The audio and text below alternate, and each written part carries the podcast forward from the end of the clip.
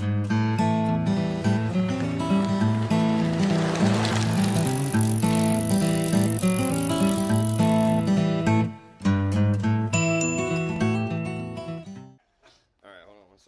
bet crazy backstories just driving in. We're good to go? All right.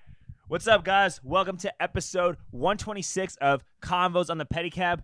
I'm here with my pal, Owen Shroyer from InfoWars. Before we get started, though, we got to give a quick shout out to our sponsors.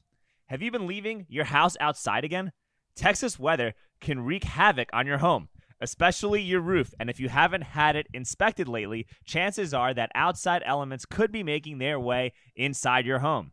Trust Balcones Roofing and Remodeling to perform a thorough roof inspection and offer long lasting solutions. They are the only five star rated roofer in Austin who specializes in installing the impact resistant F Wave Revia and back all roof replacements with a $20,000 guarantee. To schedule a roof inspection, call 512 937 8805 or visit balconesroofsaustin.com. 512 Boutique Events services all catering and staffing needs to any event in Austin and the surrounding areas. Anything from weddings to corporate events to festivals, they are even equipped to provide bar services. Visit their website today at 512boutiqueevents.com for contact information. Calendar fills up quickly, so be sure to get your event booked today. Owen, so happy to see you. It's nice to be here. I'm getting some behind the scenes pedicab action uh, this morning. I know, man. This is how us common folk live. You know what I mean? Like, they, they- they're trying to push us out of Austin with all the scooters, with the Ubers, with all this. I don't like those things. I've never ridden one to this day, and I will hopefully remain an electronic Scooter scooter, virgin? virgin. Excellent. Yes. Y- y- You That's are, my plan. This is why you're a great American. One of the many reasons. This is why this is the this is pre, uh, primary reason number one why, why you are a great American and uh, the 126th guest on this podcast. So very excited. It is funny though how you just wake up one morning and there's a hundred scooters sitting on your street corner. You know, it's like what? How Yeah. did they get here? Well, What some of them also go into the ocean, and it's for climate change. That's true. Actually, I think it's in India. There's a whole massive parking lot filled with ones that can't be used anymore. And I think there's like tens of thousands, maybe hundreds of thousands of these things, just as far as the eye can see. It's sustainability, Owen. This is how they want to travel. This is how they want you to travel when they put us into 15 minute cities. Yes. Well, if you're lucky, if you can afford one, you know, you might have your card shut off, your chip shut off because you didn't get your new boost, your your new booster, or, or your kid didn't get his his. they're uh, not gonna they're not gonna accept your trans vaccinated status. I'm sorry to tell oh, you. Oh man, but those are I my mean, pronouns. What are you talking Well, about? I'm just telling you. you I'm know, just part of being you. trans, Owen, is being able to identify as whatever you want to identify as, and I identify as somebody who's had three shots and five boosters. It's just it's so a, this is about it's a lie. They don't accept that. I challenge you to take that into the world of the 7,600 genders, and they will reject your trans vaccinated status. These so, bigots. so, so you mean to say that if I if I um don't get my fifth booster and don't give my son his monthly puberty blockers, um, we won't be able to live in the 15 minute city? That's true. Or you might be able to live there, but you won't be able to get the food and the water that they have monopolized. Understand? Like you're gonna have to get the synthetic cricket burger instead of the organic. You might have, yeah, you might, you might have to go to the to the black market cricket, uh, shredded Yeah. cricket, for some sustenance. You're gonna have to send Bitcoin to buy the prime crickets. Yeah, well, Bitcoin is probably going to be illegal, so you'll be pressing pressing Mm. your luck there. I don't really know how you can make Bitcoin illegal though. That's gonna be a tough one. You know they're going to try. They're gonna try. I don't think you can though. With how Bitcoin is made and how Bitcoin operates, like th- they're what they're they, they you can't do anything about that because it's controlled by node operators. And the major and like the only way to do anything about Bitcoin is if to change the code. And anybody can be a node operator. It's like becoming an Uber driver almost. I think what they'll do is they'll find a way to tax it so that it's not even worth holding. They'll either this unrealized gain tax or some crypto. How do they do that if you have a KYC free hard wallet? Like what are they? How are they gonna find? Well, I'm that? not the one that's going to be doing it. I, I no, but I'm just saying that that's that's that's just not going to work, right? Because people are just going to put their their Bitcoin in cold storage. They're going to say, "I lost my my keys in a boating accident. I'm sorry." You know, like there's no way to do that. What they what they can and probably will do is try to pump up as many like shit as as many alt shit coins that they're doing right now and try to get as many like exchanges to fail or choke out like you know about you know about Operation Choke Point, right? Is that going on right now? Are they uh, pumping shitcoin? They're not pumping shit. They do that every 4 years in the bull market, right? Yeah, I want to. I want to Um, bet on the right one next time. just hodl Bitcoin, and then you, you're fine. That's the right one. No, but that's like long term. If you think, I mean, it's still a really out. good. It's still I'm better gains about- than any other investment. I'm talking about the ones that go like a hundred thousand percent in a week and then fall off the table. Yeah, but that's like going to a casino. Yes, It's literally going to a casino. you don't want to put it all on red and win. Yeah, I mean, That's what I'm saying. well, you want to know? You know what my, my best altcoin strategy is? Is just buying stocks that have big like buy like Bitcoin mining stocks, and you'll get like the you'll get a very similar return. Like Riot Blockchain, um, and I fucked up. I should have bought this, but it was like less than a dollar a share during COVID, and in the height of the bull market, it got to eighty two bucks a share.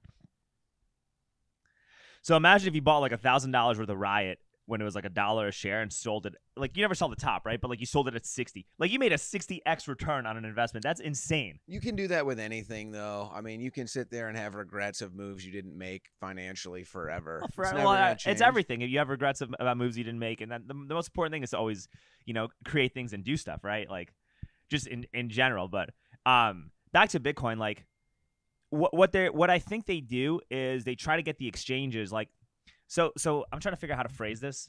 Um, but you've been paying attention to like all the bank stuff, right? Yeah. Okay. Um, do you know who Caitlin Long is? I don't think so. No. Caitlin Long is this lady who has a um a Bitcoin backed bank called like Custodia Bank, and they were um trying to file. They were trying to get um FDIC clearance to to be able to operate, and they had their reserves were at a hundred eight percent ratio, meaning that they had a dollar and eight cents of reserves per dollar. Okay, and it got rejected. So the opposite of FTX. Yes, the exact opposite. Got rejected. Um, there have been numerous banks that will hold reserves at one to one, and they get rejected by the Fed all the time to have banking licenses.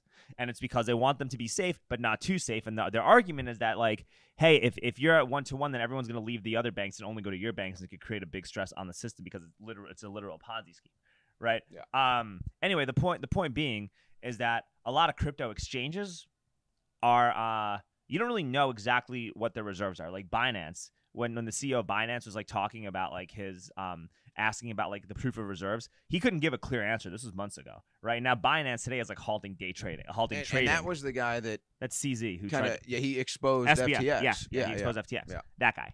Um, FTX. That guy was go- was palling around with these congressmen trying to get regulate, trying to be the one to pursue regulatory clarity, which would basically allow his Ponzi scheme to remain untouched for decades.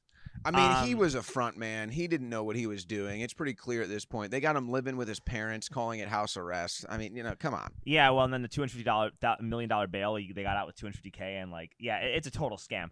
Um, and this guy's like a total autistic weirdo, and the media was calling him like a crypto genius, which what makes no sense. That's what I'm saying. His, his parents and all these powerful people basically set him up as a fall guy. I don't even know if he understood what he was involved in. He might still not to this day. Same thing with that Ellison girl. I mean, you know, Dude, they that's what I'm saying. If you're worth billions of dollars and that's the best you could tap, something is. no, bro, it wasn't about tap. It was something. Is, they were tapping into something else. all right. So, but that's what they did. They they used them as fall the fall guy and the fall girl, and now uh and now SBF is just hanging out at his parents' house. yeah, all day, just until he goes to jail. playing and- Super Nintendo. doing Ah, he's whatever. not going to jail. Um, well, he's the fall guy. It doesn't really matter whether whether he goes to jail or not. It's just kind of a moot point because what what's happening though is that like you kind of touched on it. They use these people as fall guys, right? So like they'll pump up um these exchanges that are kind of insolvent or illiquid, right? And eventually the dominoes come crashing down. And a lot of people who get into crypto or get into Bitcoin, they at first get into it because they just want to get rich quick. They want to make quick gains. They see the number going up. They see the green candle. They want to drive Lambos and go to the moon. You know what I mean? Like they, they, they, they do it for those these really superficial reasons. And so if an exchange fails and some stuff like this happens, and they don't understand how cold storage works, they don't understand like multi-sig, they don't understand like they're not like trying to learn about the Lightning Network. They're not trying to like actually use it as a. They're not trying to like take the time to understand that Bitcoin is better money you know, or they're not slowly DCAing into this better asset over time with what they can afford to do, and they're doing stuff on leverage and all this other stuff, right? Um, the more these exchanges get wiped out, the less they trust crypto, right?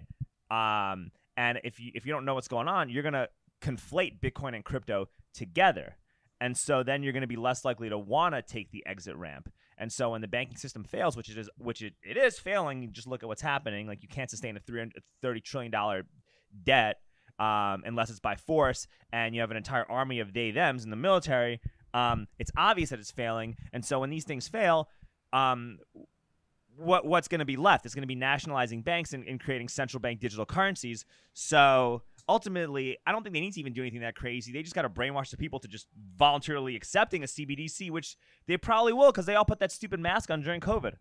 Well, this is what was inevitably going to happen in cryptocurrencies when everybody started making their own coin, and you've got these influencers that uh, so commonly.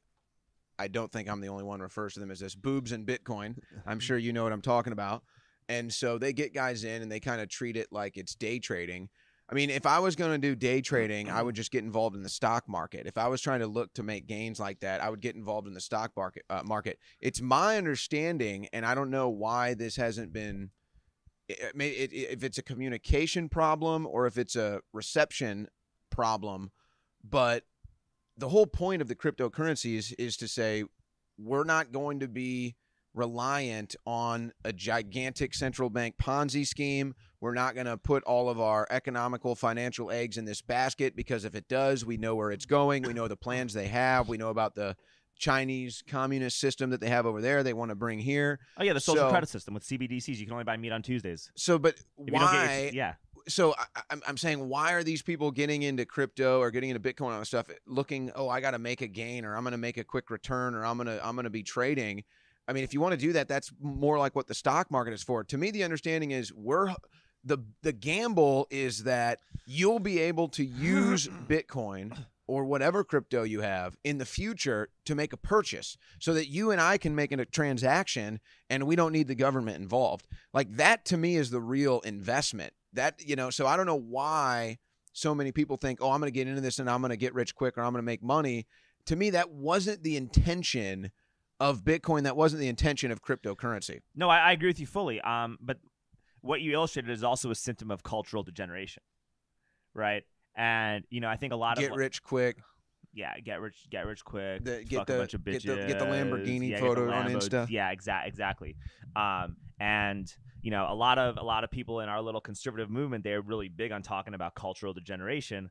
Um, but instead of you know, but what what happens is instead of like, you know, talking about the actual source of it, they just post clips and just you know get angry and yell and, and rage on the internet, right? And like anybody with half a brain understands that cultural degeneration and lack of sound money literally go hand in hand with each other. And um, And the fall of civilization. yes, like in when the Roman Empire fell, they were clipping coins, and look what happens. You know, in Weimar Germany, uh, when they had hyperinflation, you saw a lot of the same, a lot of the same cultural degeneracy was happening in Weimar Germany. Um, and then um, what you call it, like ever since Bretton Woods happened in like 1971, all of a sudden like modern feminism starts booming. It's not, you know, the Rockefellers they funded this movement for purely moral and ethical reasons, Owen. Which you know, well, I mean, isn't you know when you when you get to the bottom of it all, right? When you get to the bottom of the barrel, when you get to the end of the funnel, it's always depopulation. I mean, it's always there's always at least an element of that every single time, whether it's trans kids or this modern day feminist movement. Which actually, though, I see a trend on this, which is the rejection. So it's like fifth wave feminism is anti fourth wave feminism. Like fifth wave feminism is wait a second, women in the house raising the family, women Well, being you're feminine. Seeing a, you're seeing a backlash, but the problem is, all right. Here, here's the thing, right? Like when you degenerate and devalue currency, um, you can no longer have like you know, because historic, like historically speaking, right? You know, the man would go to work, right? In most societies, some you had like you know warrior woman cultures and stuff like that, and it was a little different. But in in from a broad general standpoint, you know, like the man would go to work, the man would hunt, the man would, you know, go out with his buddies and, and bring home the food, and the woman would like take care of the garden, and they'd they would have like their community of other women, and, and that entire community of other women would help raise raise the children, right? Um, and when you have sound money, you were able to um, support a family on one income, right? And so because you were able to support a family on one income, most women they could have gone to work if they wanted to. They just chose to stay home and raise the kids because that was what that was what you did to create a strong nuclear family. When you devalue currency, you force both members of the household to have to work. Because when you devalue uh, currency and print money, the people that benefit are no longer the people that work the hardest or have the best ideas or are the ones who are the most innovative. It's the people that are the most politically connected and closest to the money printer. So you print up a bunch of money, um, and you say you're going to fund a bunch of projects to help society, but all you do is help a select few group of cronies. Everything else gets more expensive, and then everybody ha- everything gets taxed more, and everybody else has to work that many more hours. And so now you have both members of the household working. Now the kids being raised by the television. Now the kids being raised by nannies. The kids raised now by the internet. And you They're see school exactly, teachers. yeah, yeah, and then, and then you see exactly where it's going. And like the school teacher today, bro, like that teacher was probably raised in a single parent home. Um, a latchkey kid watching television all day from the age of you know when they were like seven years old and up watching TV and God knows what with no parental supervisions. Now you got like porno and stuff like that that you can just anybody can just go on They put it in the Google and- classroom.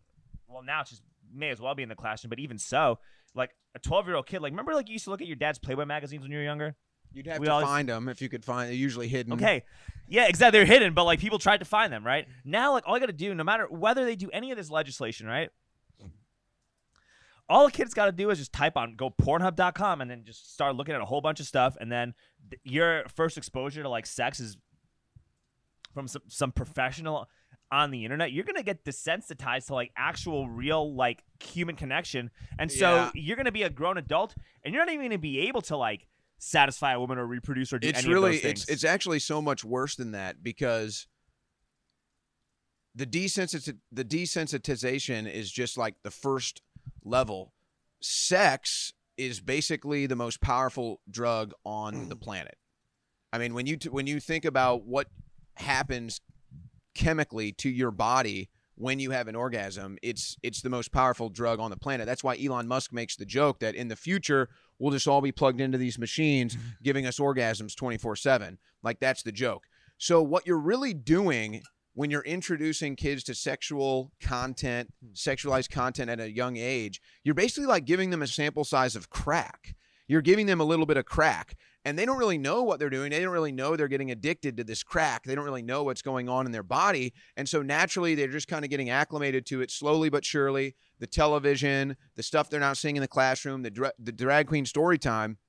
And so, just like when somebody gets addicted to, to crack, you constantly need the you constantly need those endorphins. You constantly need your your body chemistry changing like that, like what you have during sex. So this is why people end up getting addicted to porn, or this is why people get end up getting addicted to sex. It's because it's the most powerful drug on the planet. And so if you if you don't recognize that, harness that, control that, it's going to end up controlling you. So when you give a, a child a little bit of crack, what are the odds that child is going to be a crackhead when they're oh, it's older? gonna be so it's gonna be insane. Yeah. So that's exactly what you have going on with all the sexualized content for kids. They end up being addicts, sex addicts, porn addicts. And it's really a tragic thing that I don't think we've properly addressed. And I don't think banning, you know, the answer to me is never really banning things. I don't even like the idea of a TikTok ban, but it's a conversation I don't think we're willing to have because we're doing it to ourselves. No, I agree. I, I'm not a big banner of things. Um, I mean, for the most part, I think like if something is grossly unsafe, like I don't think you should like make crack legally sold in stores, right? You know what I mean? Or her- like I don't think you should legally sell heroin at the grocery store or anything probably, like that. Like, probably bad business, right? You yeah, know? yeah, I don't think that's a good idea. Like that should there are certain things that should be, um, should be illegal, right? Like you should definitely ban drag shows for children, right? Like. You know, but, but but you also shouldn't ban Yeah, well, like drag. but you also shouldn't like go You've too got far. and- minors. You've got Yeah. the concept of minors for a reason. Like that's Yeah. a legal thing for a reason. You don't bring your five year old to the titty bar. Like, why would you bring your five year old to? I don't. Yeah, like you don't. I remember I used to go to the uh, to the steakhouse with my grandfather when I was a little kid, Yeah. and my mom hated it because my grandpa would go there and drink whiskey and smoke cigars, and that's what all the old men did. This old Yeah. man steakhouse, old veteran steakhouse, and they'd go there and drink whiskey and smoke cigars. Now, I, my grandpa wasn't giving me a pack of cigarettes or a cigar to smoke. No, but he wasn't around it. giving. Yeah, but he, I was around it, and that scared the hell out of my mom. She didn't want me anywhere around it, and I remember that was a that, that was a little bit of a uh, little bit of an argument they would have. But yeah, there's a reason why we have this concept in the legal system as minors. It's to protect children. Yeah, like even Hooters should not be family friendly. That's kind of creepy. Yeah, I don't That is know. a little I, you weird. know, like you shouldn't make Hooters family friendly. That I- is a little strange. I never really went to Hooters much as a kid. I mean, there was one in downtown St. Louis right next to the ball games, but uh, You know, I usually the, I I went to The to wings are really good. The wings actually are See, really but no, I, I went to are I really went to restaurants for food. I never found Hooters food good. I just I never found The it wings are good. actually delicious. I don't really love like wings. I, think like- wings are the most overrated food of all time. There you go. I just said it. Oh, All that effort for what? A tiny little morsel of meat. You're covered in grease and, Yeah. and sauce. And well, what you, do you, you don't have? have wings for the nutritional value. It's just sometimes it's fun to eat wings. A- yeah, all right. Whatever you say, man. That's what I think. Uh, so that, that's that's my statement on on. That's on- my on- controversial take of that that that's the most controversial take that we have. That on this will be- that the will most be- controversial that will be the most this. ridiculed take is that wings are the most overrated food item. So overrated, disgusting. But- Don't send me a 10 pound bag of wings. Don't send me a ten pound bag of wings. Exactly. Um, but yeah, that's that. That that is that is kind of like the problem though that conservatives have is that they'll be, go quick to like ban like to say oh we got to ban something or they'll they'll be quick to like you know take what's happening right now which is bad and just like get super puritanical with Well, their that's always that kind of always happens too, though. It's you know that's the yin and the yang. That's the that's the pendulum. yeah it's like the more puritanical you get the more likely you are to get sprinkles the drag queen to come to your your school's I mean, uh, kindergarten classroom and Cat litter, yeah. kitty cat, butt yeah, litter. yeah, yeah, yeah, yeah, and then like that's a local And- hero. yes, yes, stunning you know. Yeah, no, no, or, or then like, or then the, you know, the, the more likely, the the more you you like bombard kids with these these all ages drag shows, the more you actually go back to like actual puritanism or like But abstinence think? only. I mean, I, I, there's got to be a middle ground, and people need to figure out what the middle ground is. but for, for me, and this is definitely a trend of what you're talking about. But even for me personally, the more wicked and the more evil I see in the world, the more I'm like driven to become The pure- opposite. yeah, like the more I'm, the more wholesome I want to be, the less stuff I want to do that I feel is either bad for my body or bad for my mind. Like the more of course, pure I want to be. Okay, but then we have a next generation. How do you communicate this to the next generation of kids who've been raised a little bit differently on these computers in a much different way than we've been raised, um, and they didn't have two parents in the home? They- They're a lot less likely to have had that because we have a, a literally the more you degenerate the culture, the more you um, the more the more you destroy the currency, the more you degenerate the culture. How do you communicate it, that with those kids? Like, how do you go about doing that, right? Because like, if you go to a classroom of fourteen year old kids and just say, "Don't have sex till you're married," they're not going to listen to you. They're going to just do the opposite of, of what you tell them, and they're going to continue doing that. So like, how do you like bridge the gap and, and find like a middle ground? Like, h- how do you find like a middle ground to make it so that these kids are like, yeah, man, I can't just fuck it. Like, fucking a million different girls is not cool. Posting thought pics of myself on Instagram and creating an OnlyFans is not going to help me. How do you how, do you get to the middle ground? Well, I think that kids are obviously impressionable, and so that's why there's they're they're so targeted in marketing and politics and propaganda and culture. But you know, I think that the middle ground will always find itself. Children are rebellious in nature. I had extremely conservative parents. I mean, my mom was as conservative as you're going to find, and uh, you know, I, I found myself in plenty of trouble growing up. I think the youth is always going to be inclined to rebel no matter what they're being told. So if if the young is being told to um, be gay or do this or do that or have a bunch of different partners, then they're going to go the opposite direction just because of their rebellious nature. So I think the middle ground will, will always kind of exist organically there. Whatever you push the hardest, the youth is always going to probably rebel against. But there's things, there's certain things that it's just, you know, you have no control over it, right? I mean, there's certain things when you're a kid you just know you want to do, right? You just Yeah. it doesn't matter whether you you have somebody telling you to do it or not. You just know you want to do something, you want to try something, you want to experience something. No, of course, but it's like instead of teaching abstinence only education and like bombarding kids with porn, you'd be like, listen, you know, most of y'all are gonna have a couple of partners before you get married, right? This is this is what it is, right? Um, if you happen to like, you know, marry and, and have children with the first person you're with, that is awesome. That that's better. A lot of times people think like, you know, you gotta have a bunch of partners and stuff like that. And it's the biggest side in the world. Like I gotta have a bunch of partners to get it out of my system. But the more partners you get, the more it just becomes ingrained in your system, and that becomes really dangerous. But you're like, listen, like, you know, the best you're gonna have these feelings. These things are gonna happen, and the best um the best experience you're gonna have is if it's somebody you actually like and want to be around. Because every time you sleep with somebody, you get their energy.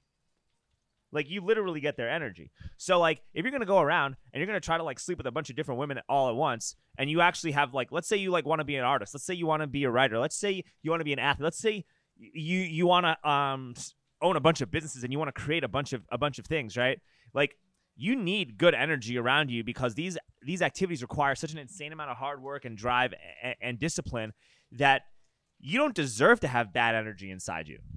You know what I mean? And like I think you got to you got to like frame it from like an energy from an energy perspective or it's like show statistics like listen like no one's to stop you from doing what you want to do but like don't you want to have kids don't you want to get married don't you want to raise um self-sovereign individuals that are able to make their own decisions instead of like um, having to rely on like what fake experts and and what fake corporations are telling you to do. Well, the more partners you have, the more likely you are to actually get divorced. The less likely your kids are gonna be able to become like self sovereign adults. So I think it's like you got to just have that discussion and just show charts, show graphs, like just be like, listen, like these are just numbers and this is what will happen. You guys are all awesome kids. Like you deserve to be happy. You guys deserve to own businesses. You guys deserve to make things. You guys are like the actual future that you're to like you guys are to be the ones that are to give us flying cars in 20 years, right? Like you're a lot less likely to give us flying cars if you're if your energy's out of whack and you're less likely to follow through on what you want to create. This episode is brought to you by Balcones Roofing and Remodeling.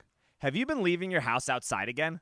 Texas weather can wreak havoc on your home, especially your roof. And if you haven't had it inspected lately, chances are that outside elements could be making their way inside. Trust Balcones Roofing and Remodeling to perform a thorough roof inspection and offer long lasting solutions. They are the only five star rated roofer in Austin who specialize in installing the impact resistant F Wave Revia and back all roof replacements with a $20,000 guarantee. To schedule a roof inspection, call 512 937 8805 or visit balconesroofsaustin.com. This episode is brought to you by 512 Boutique Events. 512 Boutique Events services all catering and staffing needs to any event in Austin and the surrounding areas. Anything from weddings to corporate events to festivals. They are even equipped to provide bar services. Visit their website today at www.512boutiqueevents.com for contact information. Calendar fills up quickly, so be sure to get your event booked today. You're really getting into advanced psychology now. Yeah, I have a psych degree. I, well, that's what I'm saying. I, I, I remember. I mean, they they do have psych classes like this. I have a psych degree too, actually. Hey, all right, all right. And so I remember there were two different uh, psychology courses I took. One was uh, human sexuality, and I think the other was something like something. I maybe even had love in the title. I don't remember, but I mean, you're really getting into advanced psychology, and I mean, I guess you could bring these concepts to children at least. Well, at the high some school kids, sort of the high school kids, you can. You can't be talking about this in middle school. Yeah. you shouldn't talk about this. So I don't think you should talk about this at all in middle school. You shouldn't talk about this High in school's elementary. probably good. In high school, you tell you, you talk about this and you do it in a way where you're like, Well, it's like this. I understand the I understand the concept by high school. I understand the concept between a Ferrari and a Ford Focus. Right? Yes, yeah, like course. I understand that. So so I think that that's kind of the, the approach that you have to have is to understand that you know look at it like a relationship or a marriage or or whatever, even your sex life as do you want to have a Ferrari or do you want to have a Ford? Here's what you need to do to have a Ferrari. Here's how you're going to end up with you know whatever uh, you know POS 1978 Honda Soul Yeah. or something. So I think that if you can if you can maybe present it to children like that, I mean, otherwise you're getting into advanced psychology to really even be able to understand most of it. You have to experience it. I mean, you can read it So out of have- a textbook. right, okay. So you've been around, right? I've been around You've been around a little bit. You've been around. 33 trips around the sun. Good. f- Okay. If if the right. truth is that we're moving around the sun. Who knows? Who knows? That's a different discussion. Just saying, it's a, you know. I mean, Wernher von Braun's tombstone talked about the It's a thing. Don't worry about it. Hey, that's another topic. Shout out Eddie Bravo, maybe not. Uh. Um, okay. Um, but like you've had your share of girls that you've you know fucked around with and stuff. No, man, I'm a yeah, no, you're of course, yeah, yeah, just like everybody. Yeah, yes, yeah, that, yeah, of course. All right, but like, what's it like dating a girl with like a high body count? You talking about like in a an indifference Yeah, and I'm just saying, like, with a low body count? Yeah, yeah. like because just because you have a high body count doesn't mean you're a bad person. Doesn't mean you're gonna cheat. Doesn't mean anything. But like psychologically, right? Um, girls with lower body, like psychologically, what's it been like dating a girl with a high body count? In terms of like the trauma and the other stuff that you've had to deal with over time, in terms of what they've had to go through, because it eventually comes back to you.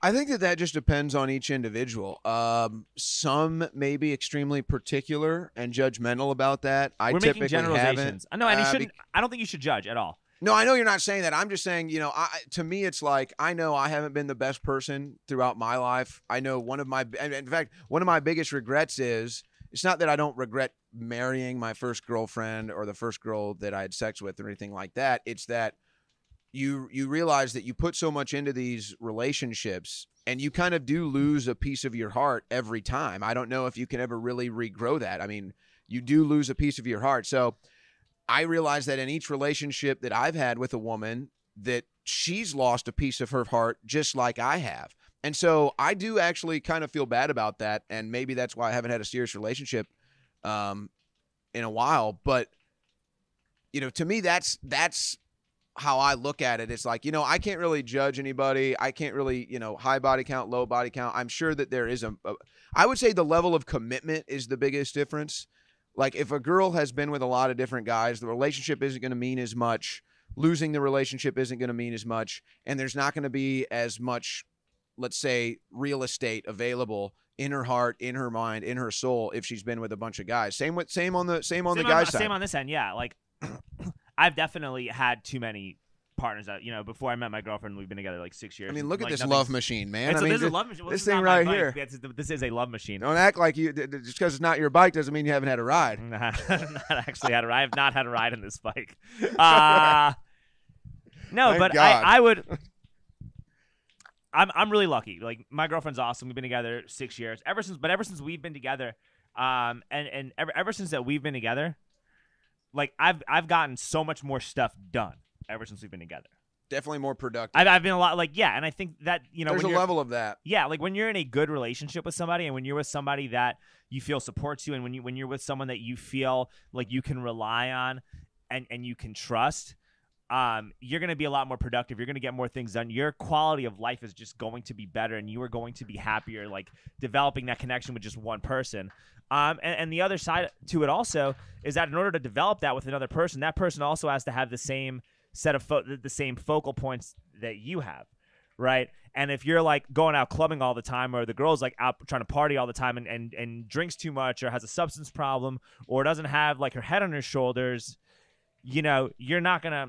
Uh, that relationship that you're in is just gonna make you do less, and it's gonna actually be toxic and harmful to you. Whereas if you're with someone who's like focused on what they're on what they're doing the same way you're focused on what you're doing, you're gonna wind up becoming a better human being as a result of being with this person and just mathematically like the higher your body count is it seems as though it's going to be just a little bit less likely for you to have those those qualities and stick with those qualities consistently But that kind of does that make sense Like- yeah, and that, I think that kind of goes back to what we were talking about earlier. Is when you see the world around you degenerating, you start to re-realize some of that stuff and start focusing on becoming a better person. You want to be the change you, you want to be see. better And so, you know, again, I think it just this is how things are going to go. It's the cultural pendulum, it's the political pendulum.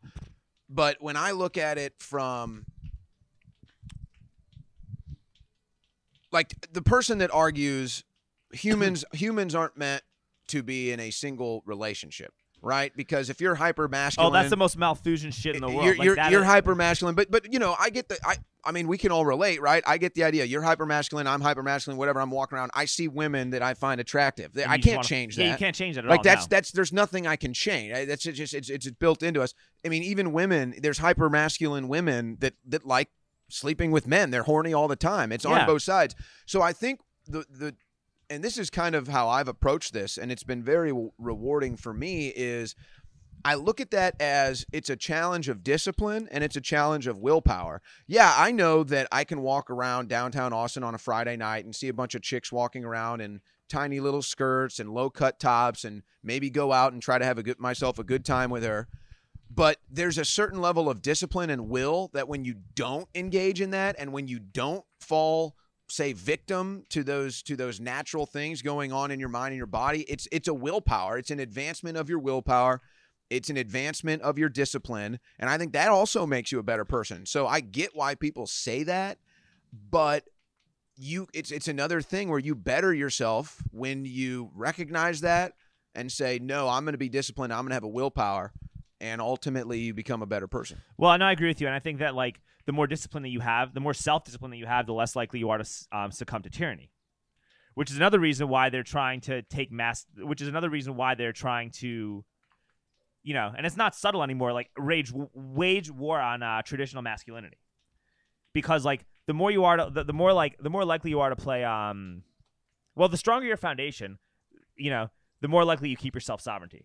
And the more likely you are to keep yourself sovereignty, the less likely you are to like live in this 15 minute city, eat bugs, and you know live in Klaus Schwab and Bill Gates' version of the future. For Well, lack I mean, of a just better word, just right? just, like, just so- look at it medically. Even there's it's at least a six out of ten. It's probably higher than that of boys becoming girls and not girls becoming boys. Right? You can chop a girl's breast off; she can still have a baby. You chop a you chop a boy's penis off; it's over. Yeah. It's game over. It, no kids coming. No kids, and we already have a fertility crisis too. Like, look at the chemicals that we're, we're um that we're consuming in our food. Um, even like the the radiation from my phone in my pocket. Like, who knows what what effect that could have? You know, like there's a lot of stuff that there's a lot of stuff that's there. Like lack of sound money, people because um of the currency devaluation, people are having kids at later ages. The later you are, the later of an age you are at having children, the, the harder us. it is. Neither one have. of us have a I have kid. no children. Yeah, it's a mistake. That would be weird. Thirty years ago, we'd be Yes. like, "You're what's wrong with you?" Yeah. Now it's like, "No, no big deal." Yeah. Why would you have kids? It's bad for then the whole don't have kids is bad for the climate. Like everything is being psyoped to um, create a manageable population and size so that you know eventually the 15 minute city dream that these people have can just be realized very easily and very simply right Uh, you know and it's not going to happen now but you know when you're having kids below replacement and people are dropping dead from climate change because of the the you know Coincidence. because of the because of a certain juice that they that they took the coincidence. yeah, yeah, just a coincidence, random coincidence. Um, you know, and then and then you're also um pushing this agenda onto children, and you have all these pediatric gender clinics, and the more you push this agenda onto children, you know, like, um, and I'm gonna start by like start if this is like incoherent, like right, but um, I don't think there's, there's like I don't think there's anything wrong with like being gay or even being like transgender at all. Like people are gonna be people. These are um. Nat- natural anomalies will will happen. Nobody should be mean to you. Nobody should judge you. Nobody should discriminate against you. But what's happening right now is because this agenda is being pushed, you're getting a lot of a lot of kids who otherwise would just go grow up to be regular normal kids. You're putting them through this machine, so you're actually creating an influx of trans kids who otherwise would not not be going through this and then you're also you're creating lifetime big pharma customers and that's one two three a hundreds thousands less people that are not going to be able to reproduce as a result of this Well, think about it like this. sense? Yeah, because think about it like this. If you, if I meet somebody, I- if I meet somebody that's my age or around my age, we can sit there and talk about a similar life experience. Like, hey, did you watch Teenage Mutant Ninja Turtles? Oh, I love Teenage Mutant Ninja Turtles, right? So it's like yeah that was something that was popular in your time that everybody could relate to. Now it is like it's it's the gay pride stuff, it's the trans kid stuff, and this is what they're trying to push culturally. And so the difference is it's not you and I getting a teenage mutant ninja turtle doll or something or I put a headband on as a kid and pretend I'm a ninja in a half shell, right? I mean, these are life altering permanent changes that they're making to their body. But it's being pushed onto kids culturally it's it's being it's become a pop culture phenomenon well and it's not innocent It's not well, and it's not even about the kids like saying, "Oh yeah, by the way, did you get your hormones?" Like that's not what's happening. It's the moms. Like these trans kids are like Prada bags for moms.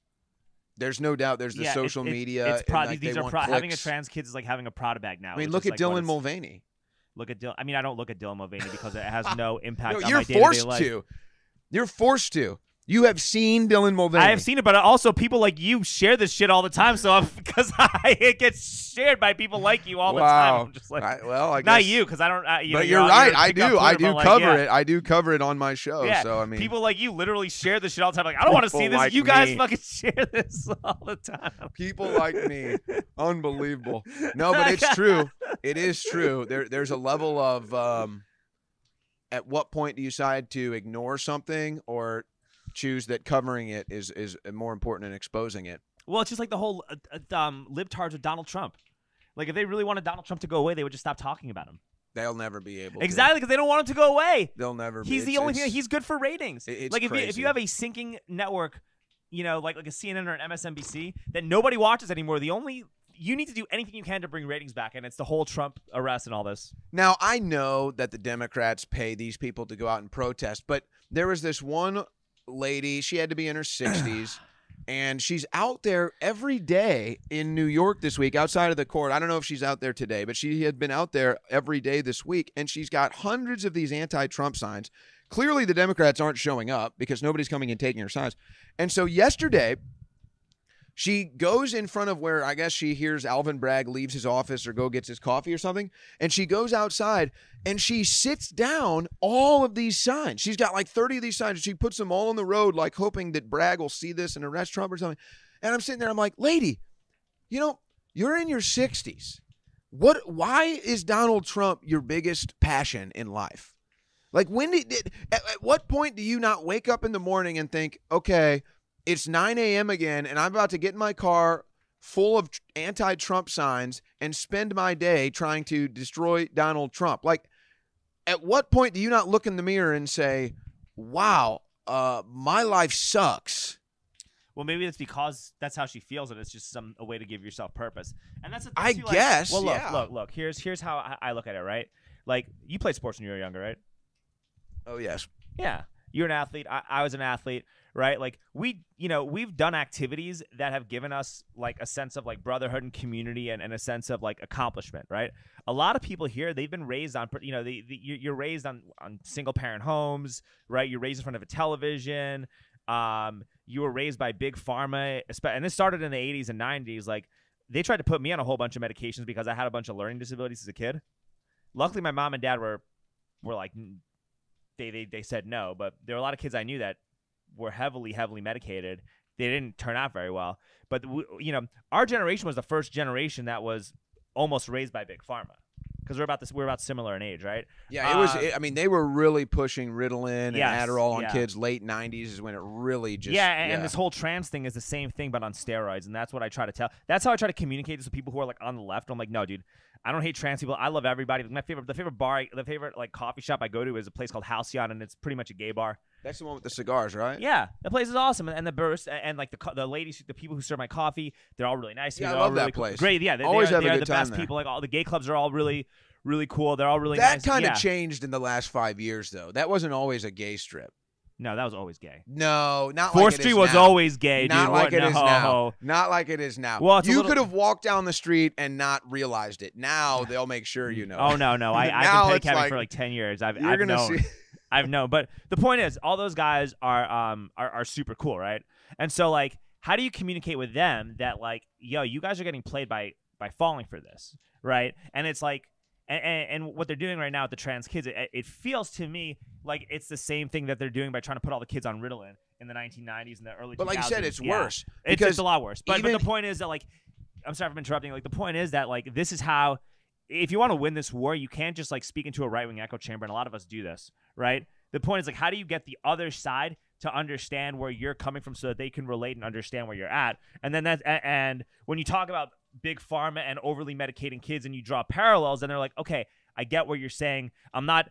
I'm not going off and like talking shit about tra- uh, drag queen story hour or drag shows for kids or any of that stuff because I don't want you to exist. Like I love you. I want you to be, do your thing. Like what you're doing is great. I love that you're expressing yourself. I'm expressing myself too.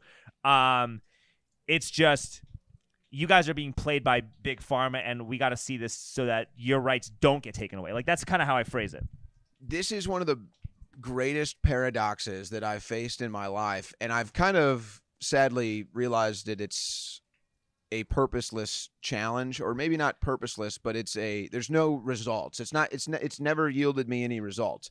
I can't go up to somebody who disagrees with me politically and try to convince them of anything. I can't convince them that a man is a man and a woman is a woman. You know, I, I can't I can't convince them of a lot of different things. And so when I first got involved in politics, you got to understand, I was fully into the sports matrix, fully into Yeah. So you were, you used to be a sports reporter. yeah, fully fully into sports. I mean, foot foot in the door of about six different big career opportunities. I mean, I could have gone Dude, like my friend Zach Moore was like an NFL agent. It's like the same thing. so like Okay. I I mean, I could have I could have had a career in the sports media and and done very well for myself. I had a bunch of different avenues. And I decided to switch into politics. But I I did not come in political. I didn't come in as a right winger. I didn't come in as a left winger. I came in as a guy that just loved freedom and hated the government. If I just putting it basically. So when I first got started, and this is why you have all those videos of me out on the street. I genuinely thought I could reach people that didn't understand or know what I know. I genuinely thought I could reach people. It doesn't mean we were going to agree on everything, right? People are opinionated, but there's a certain set of facts that should be understood. And so I realized that um, it's just a fruitless endeavor, sadly. And it's just like most most people's experience, including my own. I had to wake up for myself. I, I had people trying to wake me up for years that I would laugh at and make fun of. I had to wake up for myself. So sadly, even though I I, I think it's a, a genuine desire with which would have a great purpose if you could succeed. It's just it seems to be impossible. And this is why they this is what they do with Donald Trump. This is what they do with whoever it is. Oh, he's a racist, he's a transphobe, he's a bigot. So that that person that you might reach because you actually have more in common with them than they may realize. They may have a rainbow wig and fake tits, and you may have a crew cut and, a, and jeans, Yeah. but you might have more in common with them than you realize. But now, oh, that's a racist, that's a transphobe, that person hates Well, me. And so immediately that bridge is broken. So so that's why the stuff that me and Alex Stein are doing is so effective. It is because you know what does bridge that gap is comedy. Comedy, yes. it's the it's the one thing that can still bridge the gap, even though even that bridge is damaged. Even that bridge is Yeah, a little, bit. shaky and It- damaged. but it's still it's still it's still worthwhile. And you know, you, you could even have that conversation with certain people and say, well, yeah. Someone could say, well, trans people are subjected to ever increasing amounts of violence in, the- in the past five years. And they could show you statistics showing that the violence has gone up. And then you could say, okay, I understand where you're coming from. And I, look, I'm Jewish. Like, I had family that died in the Holocaust. I don't want anybody discriminating against you or any of that stuff. Do you know that they've changed the definition of what constitutes violence? You know, and, and usually, like, if you talk to people would and a you're doctor respectful, would a yeah. doctor chopping your penis off be violence? No, but not wanting to date like certain people will say that not wanting to date somebody because they're a tranny or like a, a female because she has male genitalia. Yeah, they they they like there are people that will call that violence now, right? So like a lot of times people just don't think that that is true. Um, or like I have a friend who um like runs the ColdTowne Theater and was like saying that they want to ban like drag performances and this and that on her story, and I was like, no, they don't want to do that. This is just about not letting kids go to these shows. And then she said, Alex, they're not sexualizing kids or doing this. And I'm like, I well, wanna, I'm like, I well, want to ban cigarettes I'm- for 18 and under. yeah, okay. yeah. I'm like, well, uh, here are these videos and here are these clips that show that they are letting kids in these shows. I don't want to do that. This shouldn't be banned for grown-ups, but yes, they actually are doing this. Here are an ample amount of videos, and if people don't recognize this is a problem and should get stopped and nipped in the bud, they'll associate this entire community with being groomers, and then you actually these people actually can lose their rights. People are Um, realizing that. Right, right. So I think if you, if you communicate it in a way that you're empathetic to people, like you're never going to get the top head honchos of these organizations because there's money to be made in grifting. But And that- in trans surgery. oh, duh, yeah. Uh, but you will get like the foot. It's about conv- convincing the foot soldiers. That that's the key, right? You just commit the. You just talk to the regular foot soldier. Be really nice. And whenever you go to your whenever you go to your restaurant, like tip the bartender more than you would normally tip. Like just do stuff like that, right? Like I think that is how you kind of slowly start to bridge that. That's definitely one way, but you know, I think that this is a, this is kind of, uh, and the the lar- the larger issue that we're dealing with here is we have a completely wrong approach culturally, philosophically, in the education system, academically to uh, mental health and emotion. Our our approach and our teaching and our understanding of mental health and emotion is horrible. It is it is the worst thing that we could possibly be doing to ourselves. This concept that because you experience anxiety or depression or one of these other emotions that somehow something is wrong with you or somehow you're different than somebody else. Uh, no. No, in fact, when uh, you know, I've had people because of the position I'm in, I've had people come to me for advice before, young people come to me for advice before, and I and I'm I'm tough love. You come to me complaining about some emotion you have, I do not care. I literally have no sympathy for you at all. Whatever emotion you're experiencing that's holding you back, so is probably every other human on earth right now. And so if you decide it's going to hold you back, that's up to you. But that's what they're being taught. Like you're saying, oh, it's violence if you say something that offends me. No, it's not. No, it's not. You're you're committing uh, mental violence on yourself, thinking that you're victimized by this. So this int- we need to relearn mental health. We need to relearn emotion, and we need to understand. It's kind of like the Instagram phenomenon. These people look at their uh, idols on the internet and they think, wow, they have the perfect life. Look at how great their life is. They're always so happy and everything. No, guess what? They go through anxiety. They go, go through depression, probably worse than you do, actually. And by the way, they have to sit down on a toilet, shit, and wipe their ass just like you do, too. So it, it's this whole approach to mental health and emotion that I think has caused so much of this. If we started teaching people that stop being a baby about everything. Get over it. Yeah, I get it. You're going through something. I get it. It feels like it's completely just shutting you down and paralyzing you. Everybody's been there. Everybody experiences is that. The difference is how are you going to handle it? How are you going to, grow through it? How are you going to get through it? And instead of just being paralyzed by it and society saying, "Oh, that's okay. Yeah, you're just hurt. You're just violence is committed against you." And now you're basically uh, you're basically a tiny little sheep that can't do anything. So that I think is just a larger that's the larger issue here. We have to reteach, relearn, re-understand mental health and emotions and quit acting like just because you have experienced anxiety or depression that something's wrong with you or you need a pill. No, I agree with you, and I I think that like a return to sound money or the use of better money. Um, and the adoption of something like Bitcoin and decentralizing our federal government, because the more states and municipalities that start adopting it as legal tender, the more you are going to decentralize the federal government, right? The more you do that, the more you get better money. These problems will go away organically without any kind of legislation that divide people. Yeah, and let's let's actually get into the why.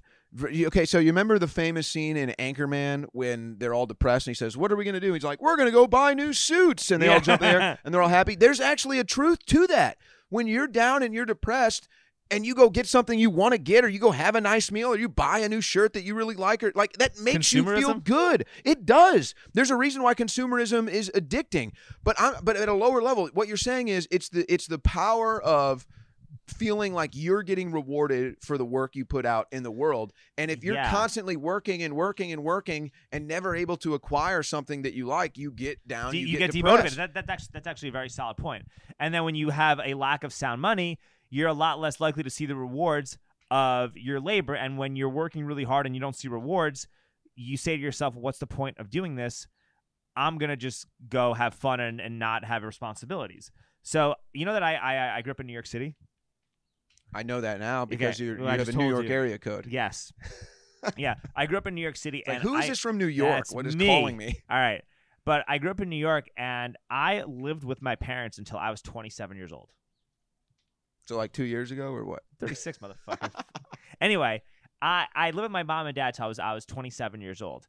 And um So wait, when I- did you well, move here? Because I I was because we met because we met at least like five years ago. we met like 7 years ago. So you want do you remember how we met?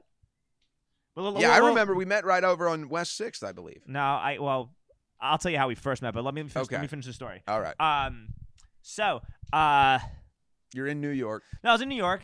I lived my mom and dad's house 27. I didn't move out of my mom's house, my parents' house until I moved to Austin. But, you know, the re- a big reason why I was there for so long is because I didn't feel like I, there was any sense of motivation to want to improve my life or do anything because you know, why am I going to work 70 hours a week to live in a closet with five roommates next to a housing project and some homeless guys, you know, some homeless guys peeing right outside of the D train and or I don't have to go to Sirens you know, oh, going yeah, yeah, or I have to worry about getting robbed at my way home or something like that. And I'm going to pay eight, like a thousand dollars a month to live in a closet, worry about getting robbed, live across from a housing project with five roommates. Three of them probably have mom and dad pay their bills. They're going to complain about, you know, um, systemic oppression while mom and dad pay for their bills. Um, and, and you see like a place like New York, even in 2012 or 13, was the epitome of like cultural degener- degeneration because like, why am I gonna why am I gonna do this and try to do everything right when like some asshole drug dealer is like, you know, you know, wearing three thousand dollars worth of clothes and like you know, running through super hot women whenever he wants. And meanwhile, some guy that works in an office 40 hours a week is just like getting cheated on by his significant other and she's cheating on him with that drug dealer, right? Like, so like that was my motivation. That, that was my mindset. And because, because of that, like I just didn't feel motivated to want to accomplish anything. And I think that, you know, um, when you have rampant inflation, when, when, when um, attainable goals uh, based on merit and creativity feel like they're out of reach, people stop wanting to um, move society forward. No, it's true. And even and by the way, your story sounds extremely specific. Uh, was- by the way, so, I, know. mean, no, no. I mean, I, well, I, I like to add things in there, right? Like, I never had a, I didn't even have a, I never even had a long term relationship. This is the longest relationship I've ever had, right? Like before I even left New York, my longest relationship was six months. But like think about it like with a car, okay? And and why do you have people and they say, "Oh, well, this is a bad financial decision." Why do you have people that will go out and save up and buy their dream car or buy a nice car, go to get their nice car even though their apartment may be shitty in a bad part of town and their job may be shitty all this stuff? It's because that that moment of being in their car that they love is worth it to them and it makes them feel good it makes them feel like there's something that they have that they love that they like that they can you know acquire Bro, it's maybe again. motivating them when you get stuff that's valuable. It is motivating. Like I bought a house right in Johnson City last year. Like it's motivating. I'm like, dude, I own a house. Like I gotta be better now. I And, you own know- a house. and you know like, it's I funny, own a too. pedicab. Like I, you know, It's Yeah. funny too because you know, growing up, I don't know how much of this is just taught or we just saw what the economy was doing around us. But I remember growing up and, and, you know getting in, into college and out of college, thinking, man. I don't know if home ownership is ever going to be a possibility. I don't know if you know this or that is ever going to be a fi- financial possibility because the market is tougher, you know, now than it has been. People are working longer. Um, you, the amount of experience you need to get a six-figure job is is a lot different. So that's also a psyop. What do you mean? Well, I mean, homeownership is impossible when you live in big, trendy mega cities. But No, there's no, so no, many I'm other saying- parts of the, the country that you could just go and own a home, and it's really easy. I'm not lot of- disagreeing with that. I, I'm saying like that's that was kind of how it looked, at least to me, when I was in my early 20s. Yeah. Was oh, this stuff is going to be unattainable. You got They're- psyops. You're putting me into you know six figures of college debt, and you're giving me a degree that That, is really worthless, worthless. unless I want to go get a master's. So I got lucky. I didn't get any student debt, but I also was like a pretty mediocre student. So it's just See, I got into a lot of student debt. I ended up getting uh, psychology, but knowing I, I couldn't do anything with it unless I got a master's. So then I Yeah. got uh, media studies after that. But I probably, if, if when kids ask me if I suggest going to college, I say, you know, it depends on what you want to do, but most likely college is going to be a waste of your time and money. If your parents are going to pay for it and they want to pay for it, then go. go and do well and get good grades and learn and everything. federal student loans are the biggest scam in the world. They they per- keep you as a perpetual debt slaves. No, it's it's it's really amazing. It's even worse because of how expensive uh, becomes, college and it is. becomes more expensive the more the, the government lends money to kids out. The more the schools could just say, well, of course. yeah, the government's going to pay this anyway. We're, we're, we're jacking up the, these tuition prices. Like, Well, who was it? It was uh when they proposed like that ten thousand dollars student loan debt relief. When Yeah. the Biden administration proposed that, which is never going to happen, but when they proposed that, first all, they were like- enough. they were like, "It's not even close." But there were a bunch of uh, schools that the next day raised tuition ten thousand dollars. Yeah. Well, here's the thing, though, right? And this is where conservatives fuck up, and it's that you should forgive a lot of this shit because people did get brainwashed um, into taking on this debt based because they thought that college was the only path for them to actually have a career and make a living. Um, so that that probably should get forgiven. And you know what? Like maybe if we didn't send all this money to Ukraine.